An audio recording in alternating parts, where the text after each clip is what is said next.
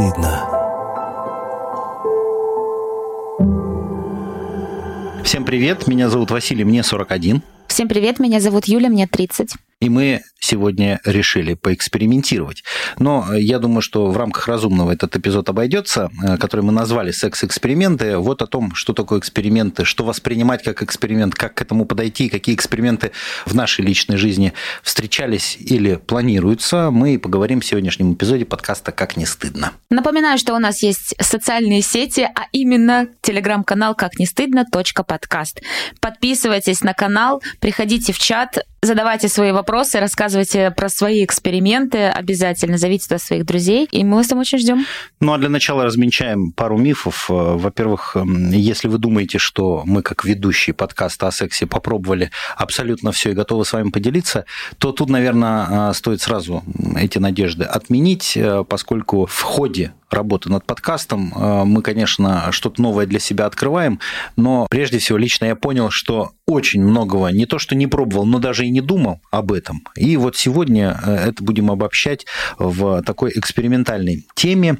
Я напомню, кстати, что э, по отзывам и по историям наших слушателей мы периодически делаем подкасты. Если вы вступите в нашу группу, то сможете написать там о том, э, что хотели бы обсудить и о чем рассказать слушателям подкаста «Как не стыдно». Спрошу в лоб, когда у тебя был последний сексуальный эксперимент? Давай сначала определимся, что есть сексуальный эксперимент вообще. Ну вот, готовясь к нашему сегодняшнему эпизоду, эпизоду, а мы готовимся к нашим эпизодам, я э, очень много размышлял об этом. И э, ты знаешь, что касается последнего эксперимента, очень сложно а, вспомнить, потому что когда эксперимент позади, он уже и не воспринимается как эксперимент, а становится каким-то опытом. Поэтому э, легче всего вспомнить свой первый эксперимент. Но если договариваться о формулировках, то, наверное, самое логичное в слове эксперимент – это попробовать что-то. Ученые делают эксперимент для того, чтобы доказать какую-то гипотезу. Ну, в сексе, мне кажется, эксперимент – это то, чего э, не было еще в твоей сексуальной практике, и таким образом это для тебя является чем-то новым, чем-то неизведанным, и чем-то интересным и манящим. Подожди, если я когда-то, например, занялась сексом в туалете в баре, то занимаясь сексом в туалете в баре второй, третий раз, это уже не является экспериментом? Ну, я думаю, что вряд ли это можно назвать экспериментом, даже если это другой бар и другой туалет и даже другой партнер, то э, все равно условия, которые даны для этого эксперимента, говорят о том, что э, это уже было, поэтому я предлагаю сегодня э, это экспериментом не считать. А для начала перенестись, например, в конец прошлого 20 века. В нашем предыдущем эпизоде звучало о том, что мой первый секс э, состоялся именно тогда. Это было давно. Но вот первый секс, это, мне кажется, эксперимент. Всем экспериментом эксперимент, когда ты очень долго чего-то хочешь, возделеешь, представляешь, но на практике случается все так, как ты себе и представить не мог. Да, но у меня был другой первый эксперимент. Э, до того, как я лишилась детственности, опять же таки, в прошлом эпизоде я об этом говорила, что у меня был опыт с девочками. Это был мой эксперимент, я считаю, потому что, в принципе, там все было, кроме проникновения. То есть я имею в виду там кунилингус, работа там ручками и все остальное, это же тоже эксперимент. Мастурбация – это первый эксперимент, э, который э, в сексуальной жизни происходит, для которого ни девочки, ни мальчики не нужны. Ты можешь это сделать самостоятельно. Поэтому первый э, все-таки эксперимент, наверное, это вот что-то похожее типа на трогать себя, ну или подглядывать, хотя с подглядыванием тут я бы не назвал это сексуальным опытом. Вуайеризм – это скорее все-таки из другой немножко оперы. Итак, договариваемся, что экспериментом мы называем то, чего в первый раз ты попробовал в своей сексуальной жизни. Ну и э, если мы э, обратились к корням, с чего все начинается, то самый запоминающийся эксперимент, мне кажется, это все-таки не опыт лишения невинности, а тогда, когда ты получаешь первый раз секса вдоволь. Вот это эксперимент, э, который длится иногда целый день, а может быть и не один день, если у тебя есть партнер и место, где вы могли бы что-то попробовать, потому что неуемная сексуальная энергия в возрасте, когда ты дорываешься до этого первого бесплатного секса, что называется, э, она и дает уйму преимуществ, потому что ты ничего еще не пробовал, и твой партнер чаще всего тоже э, не очень опытный, и вы вместе таким образом э, постигаете друг друга. Поэтому, друзья мои, если вы видите целующихся подростков на скамейке в парке, пожалуйста, не ругайте их, они только начинают познавать себя, и этот огромный огромный классный сексуальный мир. Эксперимент второго уровня, если мы говорим не только о том, что ты впервые вкусил секса и можешь в течение нескольких секунд буквально-таки войти в женщину, это вот цель первого эксперимента, научиться это делать, а, не задумываясь о том, правильно ли я это делаю или нет, это смена позиций. Ты помнишь, как появлялась твоя любимая позиция, например? Знаешь, любимая позиция – это та, от которой ты получаешь оргазм, потому что женский организм, он такой, а, ну, по крайней мере, я не могу судить сейчас о всех, но у меня я оргазм могу получать не во всех позициях абсолютно. Поэтому здесь э, это больше не про эксперименты даже, а про поиск. Поиск себя и поиск своего оргазма. Где же он, который я никак не получала, когда только начала заниматься сексом. У меня вообще были проблемы. Я думала, я фригидная, честно говоря. Я не знала, как это вообще, что. И я думала, что я оргазм могу получать только от мастурбации. То есть женщина перестает э, пробовать новую позицию, как только она получила оргазм, и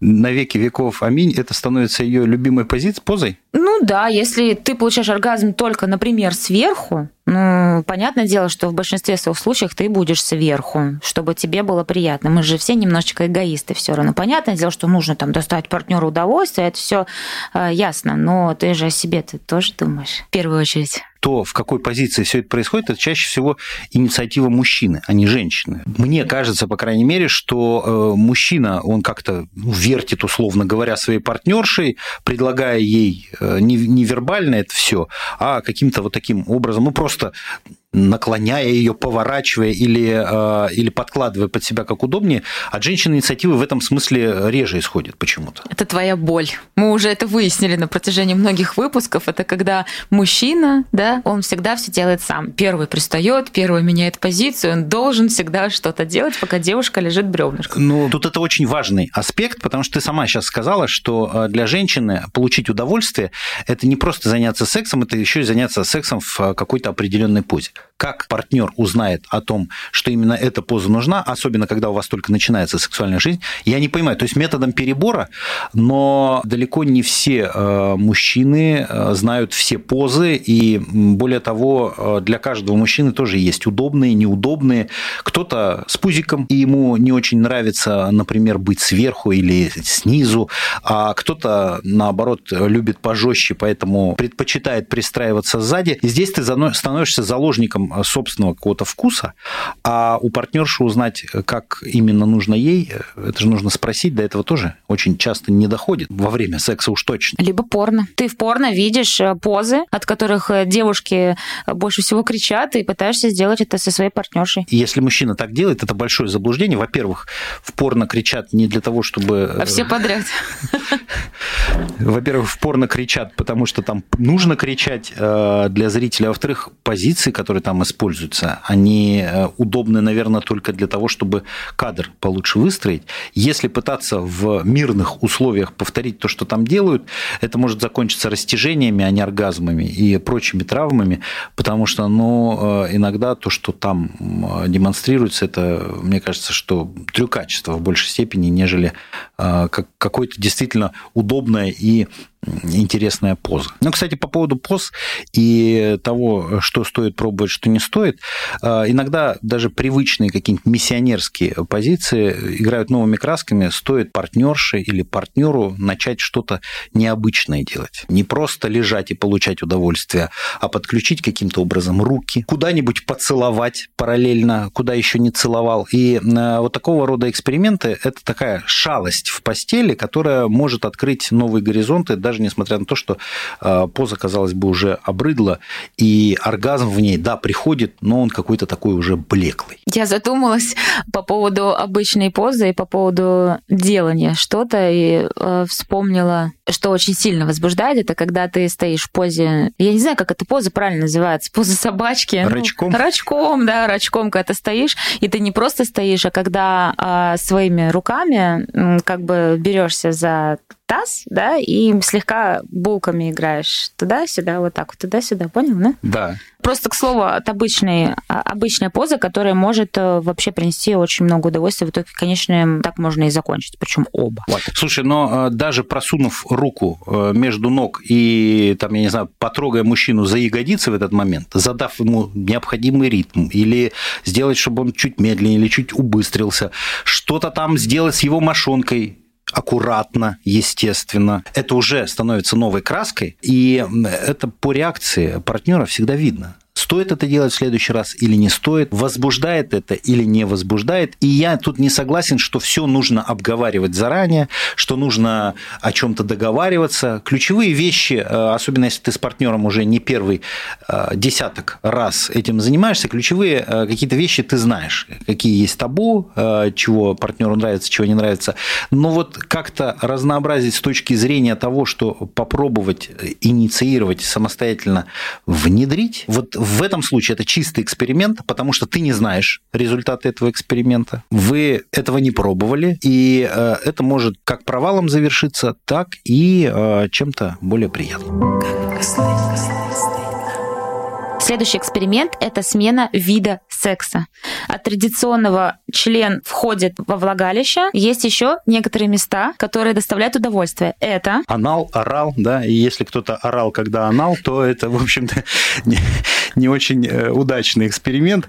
Но, э, ты знаешь, э, смена дырочки, если говорить просто, это, конечно, подразумевает какое-то уже длительное отношение, как мне кажется. Но если с оральным сексом тут все так попроще, хотя для многих мужчин, например, э, опуститься, спуститься до орального секса со своей э, женщиной тоже э, требует определенной решимости определенного времени. Но это самое простое, что можно предложить друг другу, что можно попробовать. Но вот здесь я думаю, что все-таки на этот эксперимент нужно, конечно же, договариваться. Да, но это тот эксперимент, который хотелось бы начинать еще до половой жизни, чтобы изучить свое тело. Но почему-то по факту это происходит уже намного позже. Ты про оральный секс? Да. Мы говорили в прошлом эпизоде о том, что лучше изучить сначала свое тело, а потом уже заняться традиционным сексом. Но по факту это происходит намного позже. Оральный секс, ну и анальный тем более. Хотя я считаю, что это не очень правильно. И почему... Вот у меня вопрос к тебе как мужчине. Почему для мальчиков а, делать кунилингус это является чем-то как будто бы унизительным? Ну, по крайней мере, в мое время, обсуждая там с какими-то друзьями своими или с парнем, это считается прям фу-фу-фу. Я не должен там лизать э, девушки. Почему это считается противным? Сложно сказать за всех мужчин. Э, я, допустим, так не считаю. И э, скажу, что это, наверное, в большей степени от незнания и от того, что не зная, мы замещаем свои знания какими-то мифами, страхами о том, что э, у женщины между ног находится какое-то там срамное грязное место. Если это вот э, в мальчику там в детстве внушается, то, конечно, прикоснуться даже руками к этому становится сложно. Вот. Что касается того, насколько это сейчас сохраняется в, среди мужчин, мне кажется, что молодежь как-то попроще к этому относится, тем более, что из-за той же порнографии, из-за того, что сексуальное просвещение все-таки у нас э, как-то отличается от там, того, что было 20, даже 10 лет назад, э, люди начинают понимать, что ничего страшного в этом нет, что интимные места – это зачастую самые чистые места на теле, и прикоснуться к ним руками, губами чистыми руками и трепетными губами, э, это, в общем-то, ничего страшного себя не представляет. Но я скажу э, так, что очень часто девушки не дают такой возможности мужчине, даже если у него какая-то попытка есть, э, потому что то ли стыдятся, то ли э, считают, что это неприлично. Ну, тут, тут надо у девушек спрашивать. Это такое движение с двух сторон. И если там минет – это такая вещь, которую мужчина с удовольствием всегда примет, что называется, и для женщины это уже не считается чем-то унизительным, то вот с кунилингусом пока, мне кажется, что это вот только-только начинает меняться. Хотя э, я могу за себя сказать, мне нравится этот вид секса. Во-первых, это менее трудозатратно. Во-вторых, это повышает доверие. В-третьих, ты лучше узнаешь, э, что твоей девушке нужно и как, и где, и э, таким образом знакомишься с физиологией ее. Это в дальнейшем пригодится, даже если ты э, просто рукой что-то начнешь делать в каком-нибудь непривычном месте, э, и гораздо приятнее будет ей, и ты понимаешь, что делать. Руки перед этим, кстати, важно помыть, но тем не менее, нет? Да. И я просто вспомнила историю сейчас. Я об этом никогда не рассказывала. В общем, э, мой муж, по всей видимости, любит этим заниматься. И, он, короче, он просыпается иногда ночью и начинает делать мне кунилингус. И я от этого просыпаюсь. Когда он это сделал в первый раз, я обалдела. И я начала его ну, поднимать, типа, ты что, проснись, давай спать. Я испугалась, реально. Он такой, что, что, что происходит? Ну, проснулся, уснул. Сейчас я перестала его будить. А зачем? Я просыпаюсь. То есть я... он делает это во сне? Да. Ты представляешь, он это делает во сне. Я не знаю, почему, что у него вообще в башке творится, но он это делает во сне, и я просто пользуюсь как бы случаем, вот, и все. И причем он доводит до конца, отворачивается, ложится спать. И все. Вот такая чудесная история про Кунингус.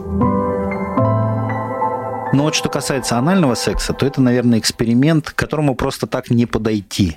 И здесь э, очень много э, нюансов, очень много страхов и очень много табу э, у каждой. Мне кажется, есть и девушки, и во многом у парня тоже существуют по этому поводу предрассудки, страхи и кое-какие нюансы, о которых важно упомянуть. Мы очень подробно обсудили анальный секс в одном из наших эпизодов. Он называется «Анализируем». Один из самых прослушиваемых эпизодов. Мы там с Василием и с психологом, сексологом Алексеем. Мы очень подробно все объяснили, рассказали, как, что, зачем и почему. Поэтому, если хотите, вы можете прослушать, если эта тема вас как-то более глубже интересует, интересует, нежели чем просто поверхностные какие-то воспоминания. Несправедливо забытый вид экспериментов – это выход из привычного места. Это, кстати, мои любимые эксперименты. Мне очень нравится заниматься сексом в разных местах. Слушай, ну для начала нужно дома все испытать. И здесь э, пару нюансов из собственного опыта. Не стоит это делать на стиральной машине. Стиральные машины для этого не предназначены и очень часто ломаются. Ой, а у меня дома есть пианино. Ну, прям такое самое настоящее, огромное пианино. И мне очень нравится э, заниматься сексом стоя лицом к лицу, и когда моя задница бьет вот так вот по клавишам пианино, и я сразу же вспоминаю свою учительницу и думаю, вот, мне пригодилось все это. Насчет пианино не скажу, э, и главное тоже, чтобы она не обрушилась э, в процессе этого всего. Прекрасно, когда звучит музыка, есть еще кухонные столы. Во, кухня, кстати, классная, особенно с мукой. Я это прям обожаю. Я один раз даже специально мукой вот так вот обсыпалась, чтобы быть грязными, вот так вот в пятнах все это. А что смотрится это дает? прикольно. А, смотрится прикольно? Смотрится прикольно. Когда голое тело в пятнах от муки, ну, мне очень прям нравится. Ванная, туалет, прихожая, подъезд, и таким образом можно выходить Выходить из на дома, улицу. выходить из дома, да, и продолжать экспериментировать. Для чего это нужно? А, очень просто. А, во-первых, выйти из зоны комфорта, что называется, и кровать, в которой вы этим занимаетесь, она, конечно, привычна, она, конечно, знакома, и ее скрипы ни с чем не перепутаешь, но а, чтобы не было вот этой рутины, как раз-таки можно перейти к каким-то очень простым, но в то же время интересным шагам внутри своей квартиры. Это внутри, если. А если выходить, за пределы своей квартиры, то ко всему этому, что ты описал, прибавляется еще адреналин. И вот после квартиры, после, может быть, собственного даже подъезда, где адреналина хватает, потому что э, подъезды чаще всего населены тем, кого вы знаете, дай бог, чтобы там не было никаких запахов и все это не мешало. Но вот собственный автомобиль, это место, где э, вполне себе поэкспериментировать можно, даже если это небольшой автомобиль, э, все-таки попробовать что-то даже по ходу движения иногда бывает интересно. Ну, кстати,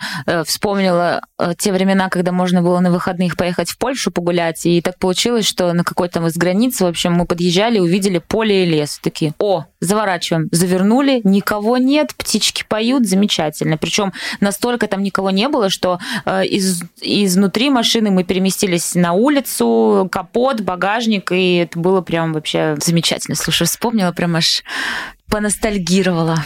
Ну, кстати, выход из квартиры и вот такие вещи, как поля, леса и прочие необычные места, это э, полшажочка к следующему виду эксперимента, ролевым играм, когда вы можете что-то из себя построить.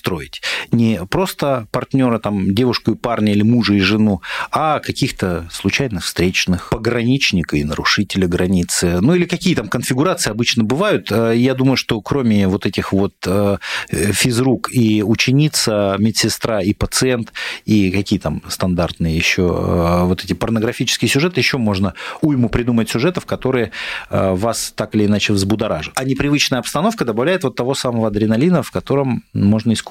Да, я уже как-то в первом сезоне, мне кажется, рассказывала про этот случай. Мы поехали с мужем в Москву в какую-то командировку, сняли там квартиру и, в общем, решили вечером порезвиться и поиграть как раз-таки эти ролевые игры. А, я была девчонка, которая живет в этой квартире. Мой муж якобы а, человек, который приехал в Москву, и ему негде было жить, и он снял эту квартиру, оказалось уже там я. В общем, мы настолько это все играли, что он реально оделся, ушел, дал мне время на подготовку, пришел, стал звонить в дверь, и вот все закончилось тем, что он начал ко мне приставать. Ну, якобы мы же ради этого здесь как бы собрались. На что я начала кричать и его реально избивать. В общем, я настолько вжилась в эту роль, что я реально человека, ну, я прям побила его, серьезно. Я не знаю, как не вызвали полицию, потому что я кричала как сумасшедшая. В конечном, в конечном итоге мы уже просто все, хватит ролевая игра заканчивается, давай просто уже потрахаемся наконец и все забудем. И вот, честно говоря, после этого как-то вот именно прям ролевых игр таких вот э, не было. Как будто, знаешь, вот как отбило. Никто не говорит, что какой-то эксперимент обязательно должен быть. Просто это такой короткий шажок, э, который можно совершить для того, чтобы разнообразить свою сексуальную жизнь. Но если ты говоришь, что э, это вызывает какие-то негативные эмоции, то любой эксперимент в любой момент может быть остановлен. Главное тоже об этом помнить и не ставить эксперимент целью, вот, э, что мы обязательно должны это попробовать. Э, иногда становится ясно, что что-то идет не туда. Уже в самом начале эксперимента, это, кстати, возвращаясь чуть-чуть, вернувшись э, к анальному сексу, был у меня такой эпизод, когда буквально подготовки к анальному сексу хватило для того, чтобы понять, что не стоит этого делать прямо сейчас и прямо вот друг с другом. Подробности опущу, но э, важно, когда вы делаете э, что-то новое, э, помнить, что это в любой момент может быть прекращено. Ну да, все мы осознанные люди, которые идем на эксперименты в первую очередь сознательно, договорившись друг с другом. Ну а завершим сегодняшний эпизод теми вещами, которые мы еще не пробовали и можем только предположить, насколько смелыми бывают эксперименты. Есть вещи, на которые ты никогда не решишься? О, какой интересный вопрос, Василий. Ну, я, наверное, никогда не решусь на ММЖ. То есть, несмотря на то, что у нас уже был тройничок, но третьим человеком была девушка, скорее всего, я никогда не решусь, чтобы третьим человеком был мужчина. Я думаю, что на второго мужчину э, редко какой э, мужчина согласиться в том числе, э, потому что ну, это в природе человеческой, то, что конкурента терпеть никто не захочет. Что касается еще одного партнера, кого-то еще в сексе, но ты, этот рассказ вошел в аналы нашего подкаста, вы можете найти его на просторах. Я не буду говорить, в каком эпизоде, переслушайте все, оно того стоит, и вы найдете, как Юля и ее муж сходили в ночной клуб и нашли там, кого там, тренера? Бизнес-тренер. Бизнес-коуча, да? Тренер личностного роста. Вот что этот тренер э, делал э, и что росло у участников этого тренинга, вы э, найдете в подкасте «Как не стыдно». Но это такая редкая история, мне кажется, что здесь ваша пара является такой передовой, потому что ну, даже заговорить о том, чтобы кого-то еще в секс допустить, это такого требует довольно серьезного мужества. Ты чувствуешь какой-то героизм у вас с мужем? Нет, не чувствую. А, ну, я не вижу здесь ничего героического, потому что ничего такого по факту-то здесь нет. Я объясню, просто мы не знали эту девушку, и после этого мы ее никогда не видели. Вот э, что мне дает какую-то легкость в этом всем. И честно, я бы такой эксперимент повторила бы с удовольствием. Только мне опять хочется, чтобы это было не что-то прописанное, наигранное, мы сидели вдвоем и ждали, пока к нам кто-то приедет, а чтобы это было так же спонтанно, с незнакомым человеком, вообще почему бы и нет. То есть вы не договаривались до этого, что такое может быть? Мы просто обсуждали, что в целом когда-нибудь мы, может быть, такое бы попробовали, э, но это не точно. Ну и все на этом. Поэтому это произошло очень все спонтанно, и я считаю, что здесь ничего такого нету. Э, ваш муж не сбежит потом никуда. Он, наоборот, мне кажется, будет любить еще больше за то, что вы такая шизанутая. В любом случае, какой бы уровень эксперимента вы не задумывали, э, его начало – это обсуждение друг с другом. Получается, из этой истории, если вы когда-то о чем-то поговорили, а потом при случае попробовали, то это гораздо проще, и э, таким образом, э, наверное, и рождаются эксперименты. Сначала негласно, когда вы молоды, юны и что-то постигаете, и что-то вам любопытно, и вы даже стесняетесь что-то сказать, чего вы хотите или чего вы или чего хочет ваш партнер спросить. Но со временем, если э, пара уже э, зрелая, тут речь не о возрасте, а именно о сексуальных отношениях, то э, между сексами начинаются разговорчики о сексе. А в этих разговорчиках выясняются те фантазии или скорее желания, которые, которые вы не прочь попробовать вместе. Ну а когда это все проговорено, то при случае это все проще реализовать. Ну, я вот, кстати, недавно проговорила, так вот очень вскользь, мы скоро поедем на поезде, будем чух-чух 28 часов. И я так невзначай сказала, ой, было бы прикольно попробовать это в поезде. Прикольно, что у вас по-прежнему вот эти планы какие-то строятся, потому что я сейчас поймал себя на мысли, что никаких экспериментов э, лично я не планировал. Но сейчас, по итогам этого эпизода, понимаю, что нужно что-то захотеть и обсудить, и реализовать. Э, возможно, не ставя на это временные рамки, но я думаю, что уж в этом году что-то новенькое попробовать стоит. А что это будет, я сейчас сказать не могу, потому что ну, в этом я буду участвовать не один. А, но то, что хотелось бы, какого-то эксперимента, о котором я готов буду рассказать в одном из следующих выпусков подкаста «Как не стыдно», я предлагаю прямо сейчас и договориться. О чем? Каждый из нас пойдет на какой-то эксперимент, о котором потом, э, удачный он или неудачный, расскажет в подкасте «Как не стыдно». Это прикольно. И как мы уже выяснили, будем считать экспериментом то, чем мы никогда раньше до этого не занимались. Поезд это будет мой эксперимент, потому что у меня никогда в поезде не было секса. Это прикольно. Но я бы еще что-нибудь придумала бы для себя, чтобы разнообразить свою сексуальную жизнь. Кстати, друзья, если вы хотите, чтобы э, кто-то из нас реализовал, возможно, ваши эксперименты, на которые вы не решались. Напишите нам об этом. Для этого добро пожаловать в телеграм-канал «Как не стыдно. подкаст». Форма обратной связи, которая закреплена в верхнем э, сообщении и доступна для всех подписчиков. Туда вы можете написать как свои истории, связанные с сексом, предложить тему для одного из следующих эпизодов или предложить эксперимент, который я или Юлия со своими партнерами должны для подкаста осуществить. Да, это классная идея. Мне кажется, это как-то взбудоражит и нас, и наших слушателей. Давайте весна, весна, наконец-то внедряться в позитив, солнышко светит, птички поют. Давайте любить э, друг друга, заниматься сексом и экспериментировать. Ну, естественно, слушать подкаст «Как не стыдно», очередной выпуск которого был посвящен секс-экспериментам, а точнее размышлениям вокруг этой темы. Я надеюсь, что мы натолкнули вас на а, желание что-нибудь попробовать или предложить нам. Ну а в следующем выпуске будет новая тема, потому что, как выяснилось, о сексе можно говорить практически бесконечно. Подписывайтесь на подкаст на всевозможных площадках. Это Яндекс, Apple, Клопс, все что угодно. Ставьте нам оценки, комментарии, обнимашки. И до встречи через неделю в новом эпизоде подкаста «Как не стыдно». Всем пока.